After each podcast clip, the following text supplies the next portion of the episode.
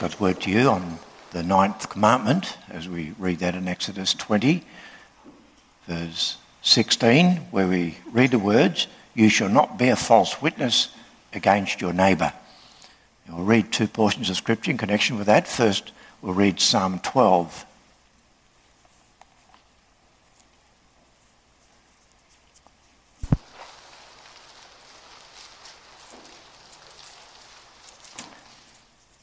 First read Psalm 12. For the choir director, upon an eight stringed lyre, a psalm of David. Help, Lord, for the godly man ceases to be, for the faithful disappear from among the sons of men. They speak falsehood to one another. With flattering lips and with a double heart they speak. May the Lord cut off all flattering lips, the tongue that speaks great things, who have said, With our tongue we will prevail. Our lips are our own. Who is Lord over us? Because of the devastation of the afflicted, because the groaning of the needy, now I will arise, says the Lord. I will set him in the safety for which he longs. The words of the Lord are pure words, as silver tried in a furnace on the earth, refined seven times. You, O Lord, will keep them. You will preserve him from this generation forever. The wicked strut about on every side when vileness is exalted among the sons of men. And the second reading is from James 3. Read James 3. And there we read the Word of God. Let not many of you become teachers, my brethren, knowing that as such we will incur a stricter judgment. For we all stumble in many ways.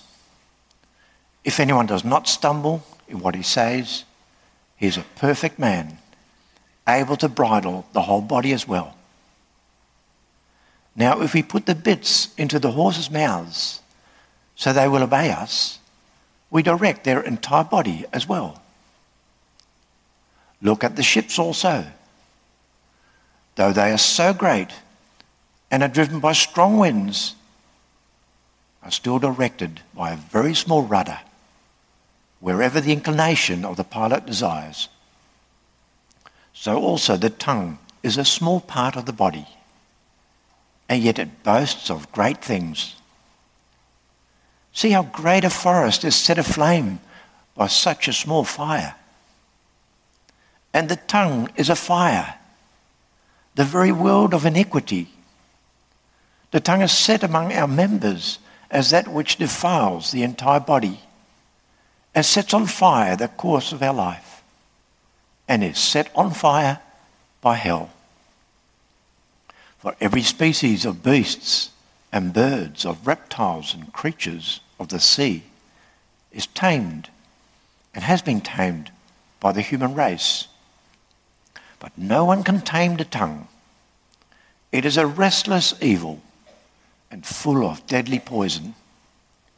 With it we bless our Lord and Father, and with it we curse men who've been made in the likeness of God. From the same mouth come both blessing and cursing. My brethren, these things ought not to be this way. Does a fountain send out from the same opening both fresh and bitter water? Can a fig tree, my brethren, produce olives? Or a vine produce figs, nor can salt water produce fresh. Who among you is wise and understanding? Let him show by his good behavior his deeds in the gentleness of wisdom. But if you have bitter jealousy and selfish ambition in your heart, do not be arrogant and so lie against the truth. This wisdom is not that which comes from above, but is earthly, natural, demonic. For where jealousy and selfish ambition exists, there is disorder and every evil thing. But the wisdom from above is first pure, then peaceable, gentle, reasonable, full of mercy and good fruits, unwavering, without hypocrisy. And the seed whose fruit is righteousness is sown in peace by those who make peace. And because the doctrine of the ninth commandment is summarized in our confession in Lord's Day 43, we'll also read that. Lord's Day 43. That's page 55, the back of our Psalter hymnal. Page 55, back of the Psalter hymnal. Lord's Day 43. And there the question is asked and answered What is God's will for us in the ninth commandment? God's will is that I never give false testimony against anyone, twist no one's words, not gossip or slander, nor join in condemning anyone without a hearing or without a just cause. Rather, in court and everywhere else, I should avoid lying and deceit of every kind. These are devices the devil himself uses, and they would call down on me God's intense anger. I should love the truth, speak it candidly, and openly acknowledge it. And I shall do what I can to guard and advance my neighbour's good name.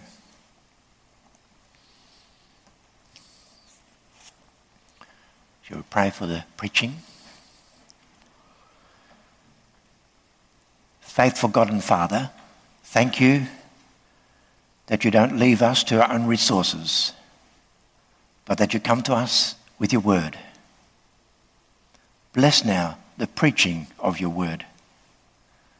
Endow your servant with what he needs. Focus our thoughts on your word. Help us to believe it write your word on our hearts so that it may guide us in the week ahead and shape our lives. Do all this through the power of your Spirit. For Jesus' sake alone. Amen.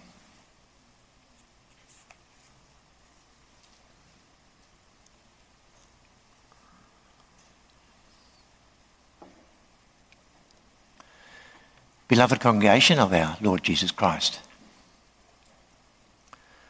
This afternoon, it's about the power of words. God has given us the ability to think and to speak, to express ourselves in words, to communicate. Through our words, we establish and maintain relationships. At the same time, our words give us a certain power over others. Yes, beloved, the power of words has grown phenomenally in the last decades. Think of the mass media radio, television, newspapers, magazines, internet, mobile phones, social media platforms, and you name it. Through the fall into sin, that which was so beautiful has also become dangerous. The beautiful ability to express our thoughts in words has, after all, fallen into the hands of the devil. And in the Bible, he is called the father of lies. Whenever he speaks lies, he speaks from his own nature, for he is a liar and the father of lies. John 8, verse 44. And we humans have listened to that liar. and become liars ourselves. Thus, the power of the word has come into the hands of liars. A dangerous situation.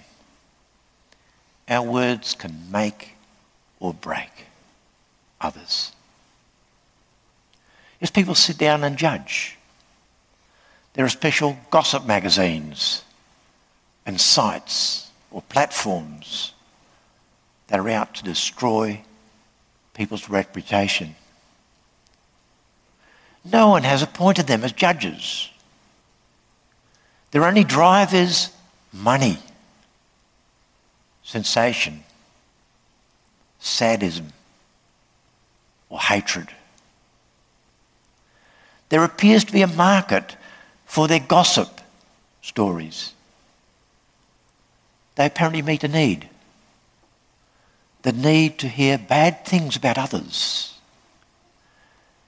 And to comfortably sit back in your own chair looking good.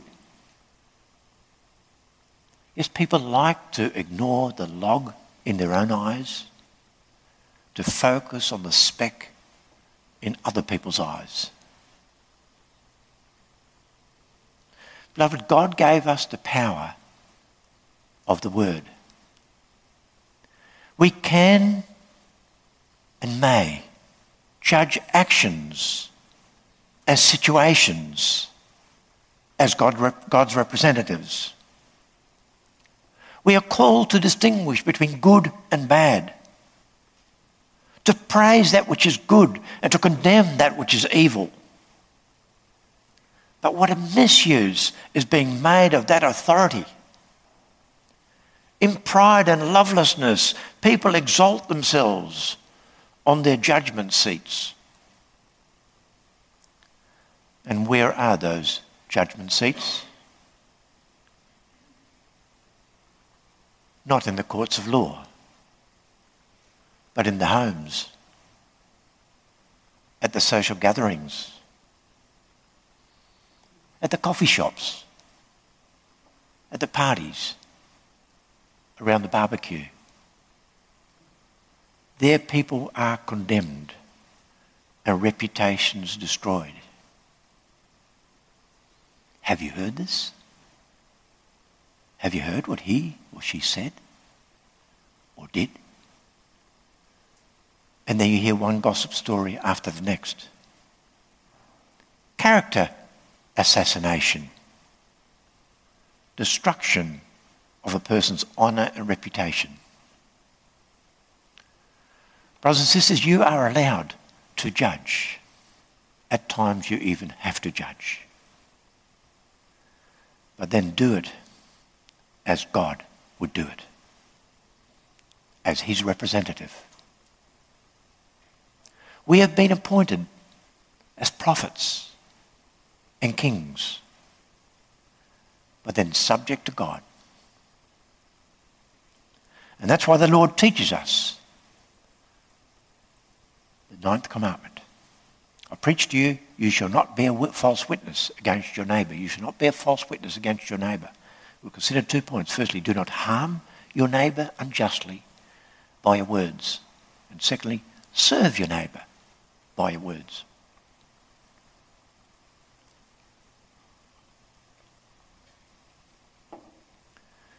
The ninth commandment initially refers to the court of law.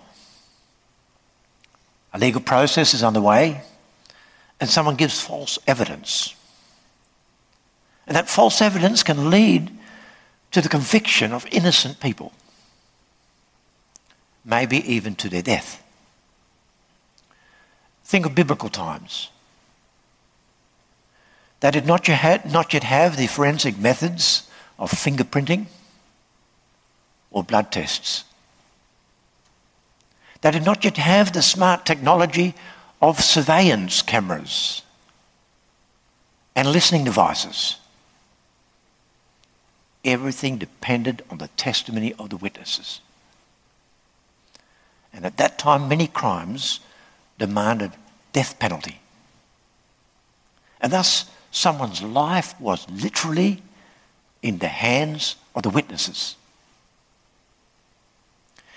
In the Old Testament, you have the example of Naboth, set up by Queen Jezebel, a typical kangaroo court. Crooks are hired to act as false witnesses. And the innocent Naboth is condemned and killed. Above all, there is example of Jesus Christ's condemnation.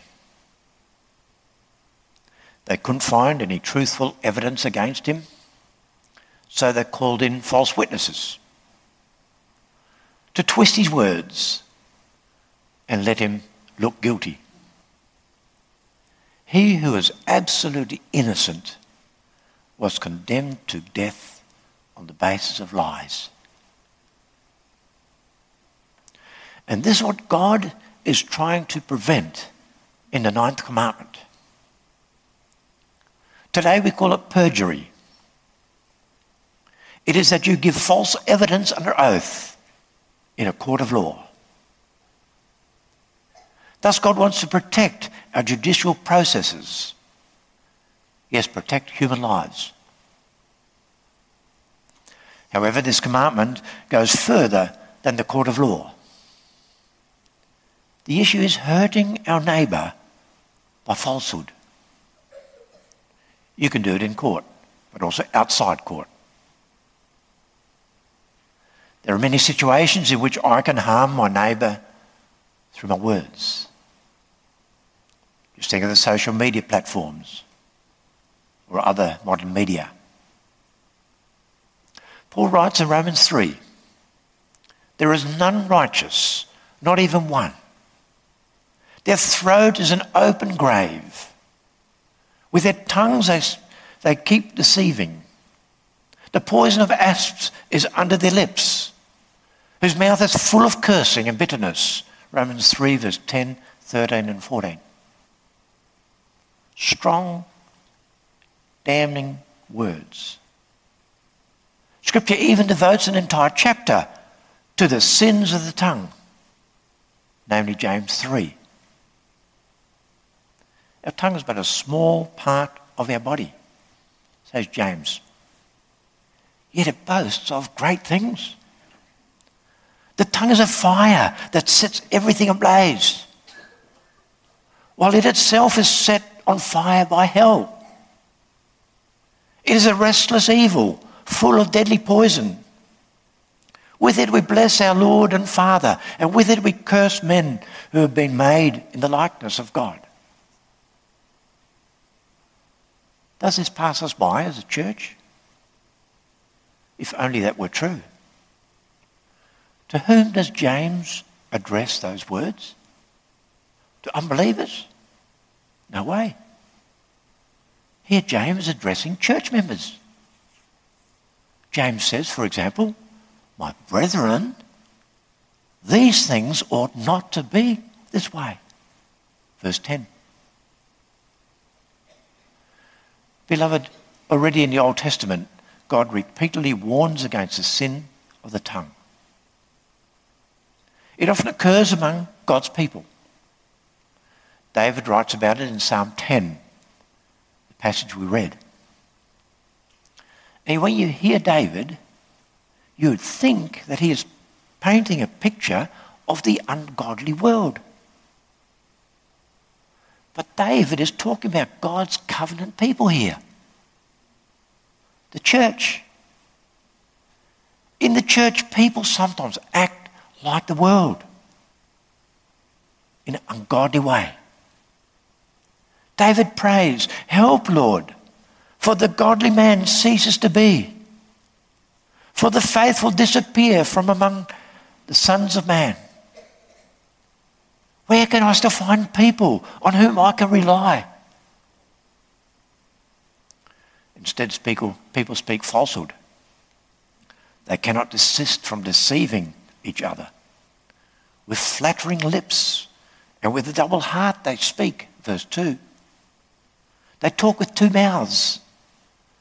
In your face, they speak their flattering words as if they're truly concerned about you but in their hearts, they don't care at all. double hearted. Their lips deceive. What they say sounds wonderful, but it's just appearances. They can flatter you with their words they in their hearts hate or curse you. Who has not experienced this in their life? And in this way, people can make it extremely difficult for you. You can't do anything about it because they speak so beautifully in your face, but in their heart, there are other things that drive them. And behind your back, they do their destructive work. The venom of asps is under their lips. To our shame, we must say it occurs not only in the world, but also in the church. Consider how easily we can twist someone's words. You consciously pass on someone's words a little differently to what was said. For example, Tom says, I didn't like the way Harry behaved himself yesterday. And you then pass on those words to someone else and you say, Tom said he doesn't like Harry.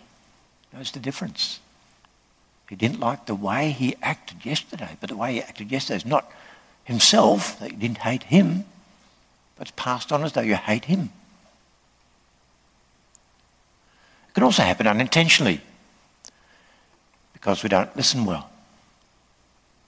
And thus you're convinced that the person said something that he didn't really say. Or you give a different meaning to the words someone used. To twist someone's words happens so easily.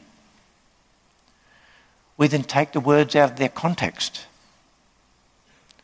We leave certain words out that don't suit our narrative. Or we add a add few words to it.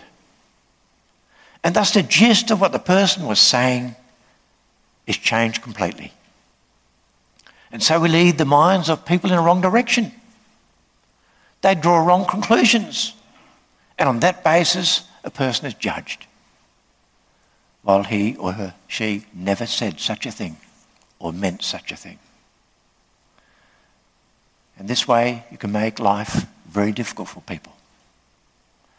You can hinder them in their functioning in church and society. And then you also have gossip. Am I guilty of that? Of course, sometimes I do talk about others. Everyone does that. But that's no gossip, is it? Moreover, what I say is true. Should we consider this as innocent talk? May I freely pass on personal information about someone? Why do I do it? What benefit does it have? Do I really help my neighbour with it? Well, let's be honest. That's usually not the aim of gospel. And thus the opposite is usually achieved. When I talk about a person rather than talking to the person, I very easily hurt him or her. My words don't build up, but they destroy. Yes, brothers and sisters, I'm talking about so called innocent talk. People drink in those words, it sticks in their minds, it does its destructive work.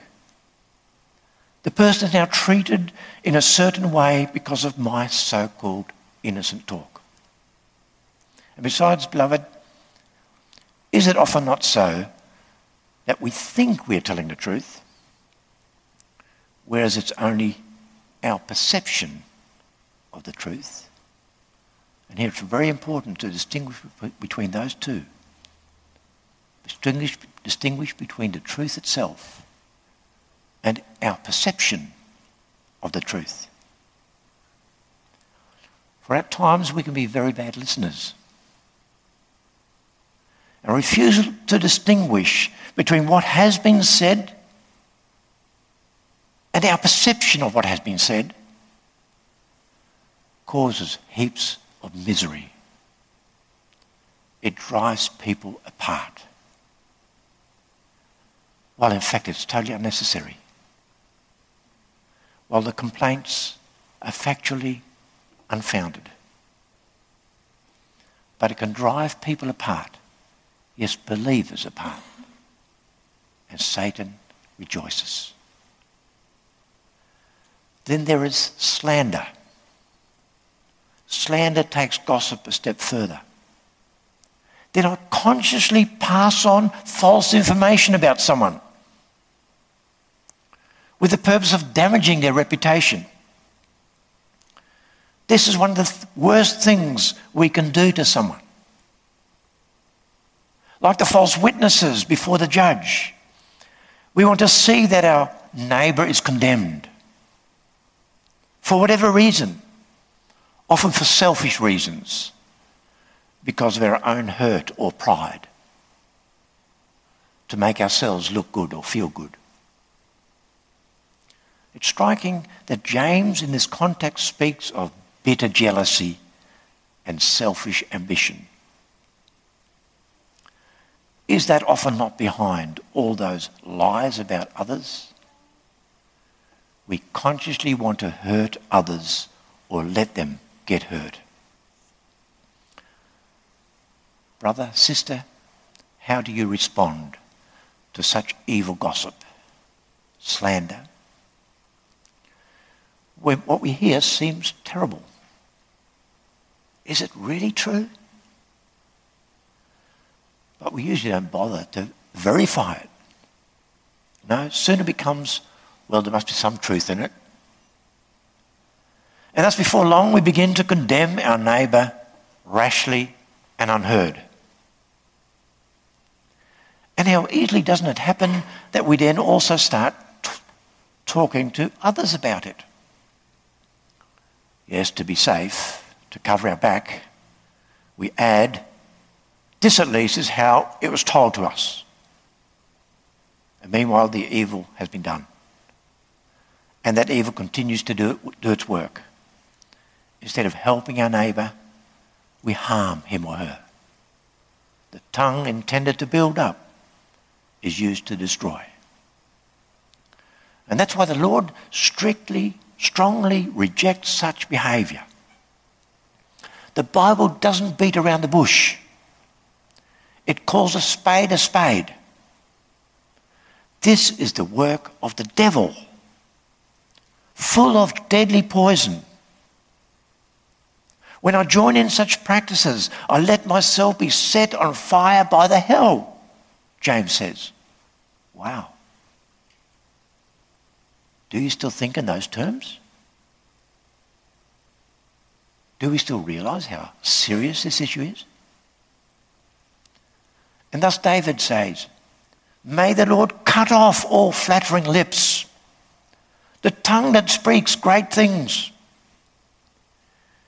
If I use my tongue to harm others, I act as an enemy of God and his people. Yes, sometimes I indeed behave like an enemy of God and his people. David describes such, such, conduct as follows They say, With our tongue we will prevail, our lips are our own. Who is Lord over us? With their tongues they consider themselves to be strong. With this, they can do what they like. No one is their Lord or Master. Well, no one? God certainly is. Their flaming arrows can hurt people deeply. But God Himself will intervene and strike them, David says. Thus the Lord announces in verse 5 because of the devastation of the afflicted, because of the groaning of the needy, now I will arise, says the Lord. I will set him in the safety for which he longs. In the ninth commandment, God is busy protecting the vulnerable against this destructive power of words. Therefore, do not harm your neighbour by your words, but serve your neighbour by your words. The second point.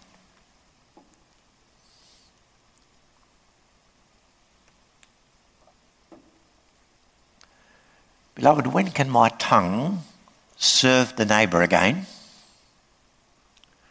When it is no longer set on fire by Satan or by hell, but set on fire by the Holy Spirit. Through the Spirit of God, you will start treating people differently. The fruit of the Spirit is, after all, among other things, love, patience, kindness, goodness, gentleness, and self control. Through the Spirit, fellowship will be restored. God is, after all, the truth itself.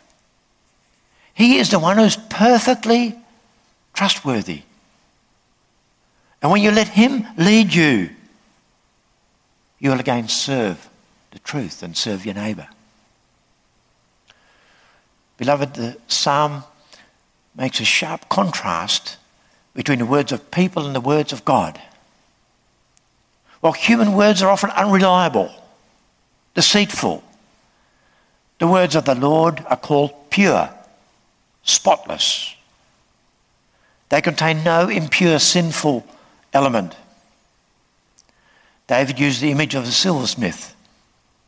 The silversmith throws the silver into the smelting furnace to get rid of all the impure elements. And thus God's words are like silver, refined in a furnace, purified seven times. In other words, perfectly pure. Will you remember that in your search for trustworthiness? Perhaps we think that we can't do much against the moral decline in society. Our society is full of lies, deception, fake news. The situation that David pictures in Psalm 12 is comparable to our present situa- situation in society. But remember, you have God's words. And those words are like silver, which is refined, completely pure. You have the precious metal of God's truth, and that's enough. Those words expose all that big talk of people. Those pure words enable you to use your tongue for the benefit of your neighbour. And that's why it's so important what you do with the pure word of God. One can complain about the deceitfulness of the world. Yes, it is terrible. But what do we do to protect ourselves and others against it? What do we read and listen to and watch?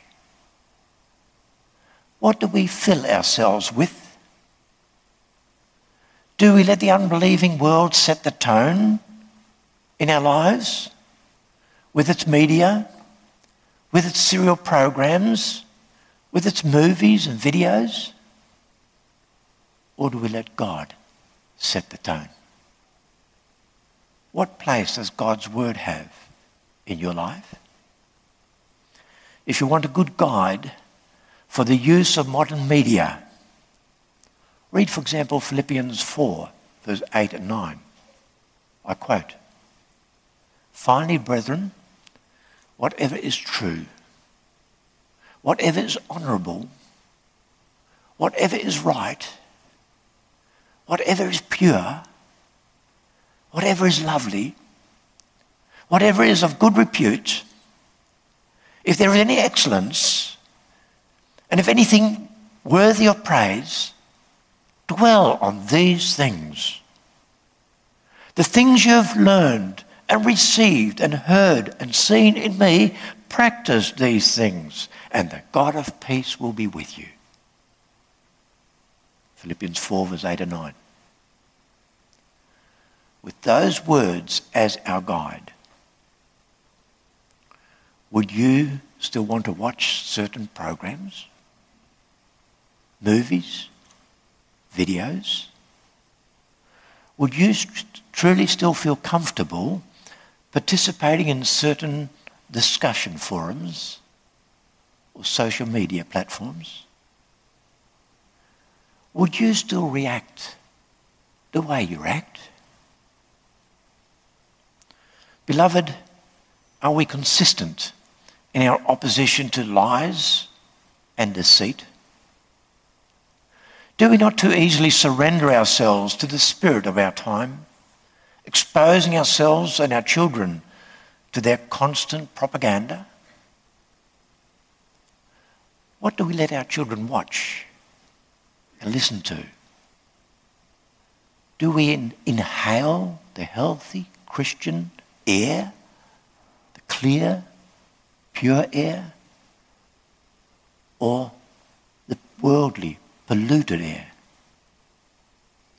The influence of the world then also becomes noticeable in the way we talk or do things, in the atmosphere at home. Let's examine ourselves, be vigilant, make clear choices so that Satan with his lies doesn't get a foothold among us, in our hearts, or in our homes. The church is meant to be a bulwark of the truth. And do others notice that you are people of the truth? You belong to Christ, the truth, do you not? And then the way we deal with others will be different. Then it will be a pleasure to belong to the church community. The more we hold on to the truth, the more we can rely on each other, the more we'll be able to serve and build up each other. It's not enough to stop saying bad things about others. I must now learn to speak positively for the benefit of others. Let the pure, trustworthy Word of God determine your dealings with one another so that the truth may prevail and the lie be overcome. Stand up for the truth.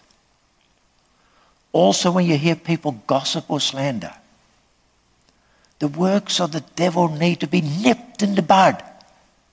Say there and then, stop it, and lead the conversation in a different direction. Only then can the church be what it ought to be an oasis of the truth in an unreliable world. Then we are safe among each other.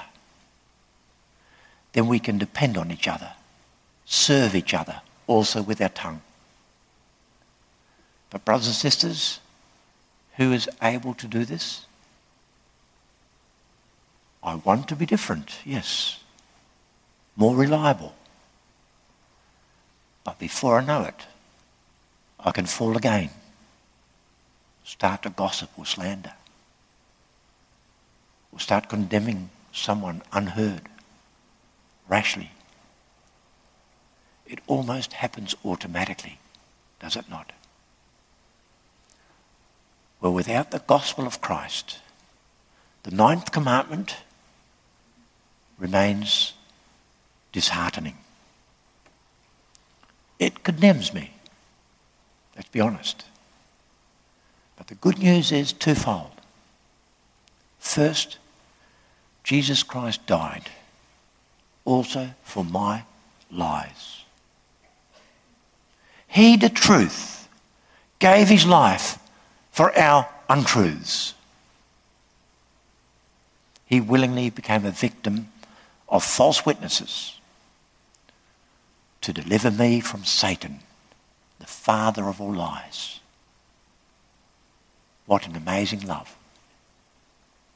And Jesus Christ did more. In him, God not only forgives, but he also changes and renews us. That's the second part of the good news. In James 3, verse 8, we read that no human being can tame the tongue. Strong words. No human being can tame the tongue. It's a restless evil. But God can. And God does this in Jesus Christ. We, by nature liars, can change through the power of Christ. He delivers us, delivers us from the desire to tell lies. He frees us from our urge to gossip or slander. And therefore, brothers and sisters, keep embracing the gospel of Jesus Christ. Continue to pray for his grace and spirit. Pray for forgiveness and renewal. Let yourself be filled with and guided by the Holy Spirit so that the fruit of the Spirit may become more and more visible in your life. In other words, let the word of Christ, the truth, dwell in you richly. And what a change that can bring about in your attitude and in your conduct. Amen.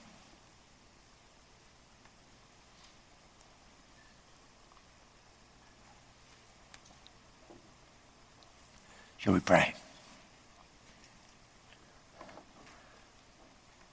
Gracious God and Father, we thank you for that wonderful gift of speech,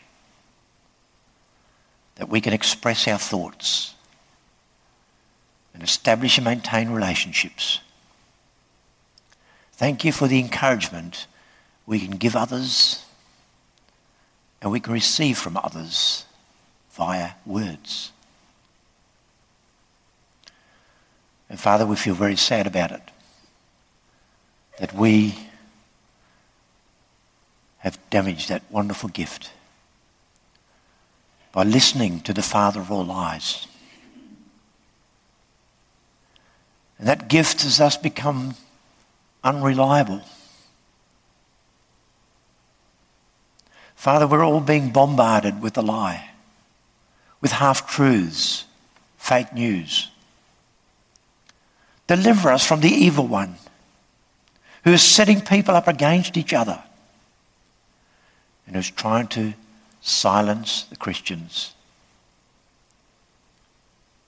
Deliver us from those who, in the name of tolerance and inclusiveness, vilify and try to destroy anyone who defends the Christian truths.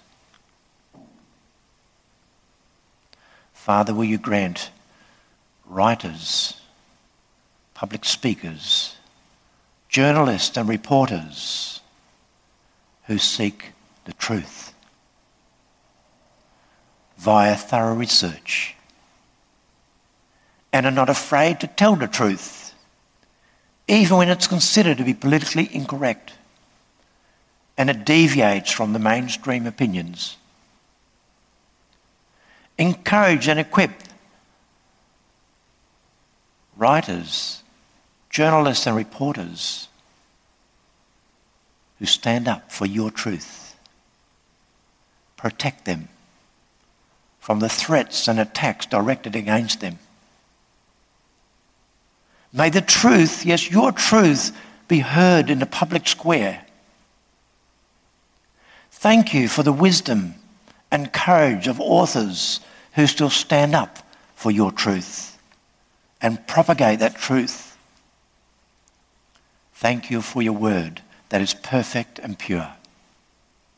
Father, write your word in our hearts so that it may determine our speech and our interaction with others.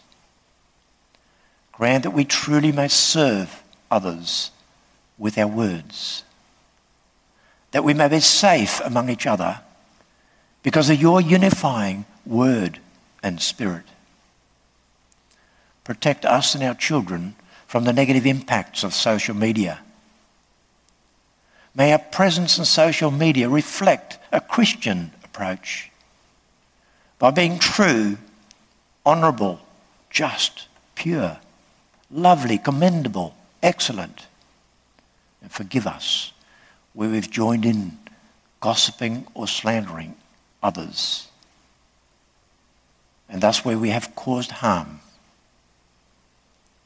Make us vigilant and bold, wise and discerning so that we nip the evil in the bud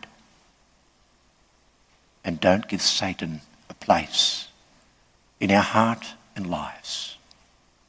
Hear us. In Jesus' name. Amen.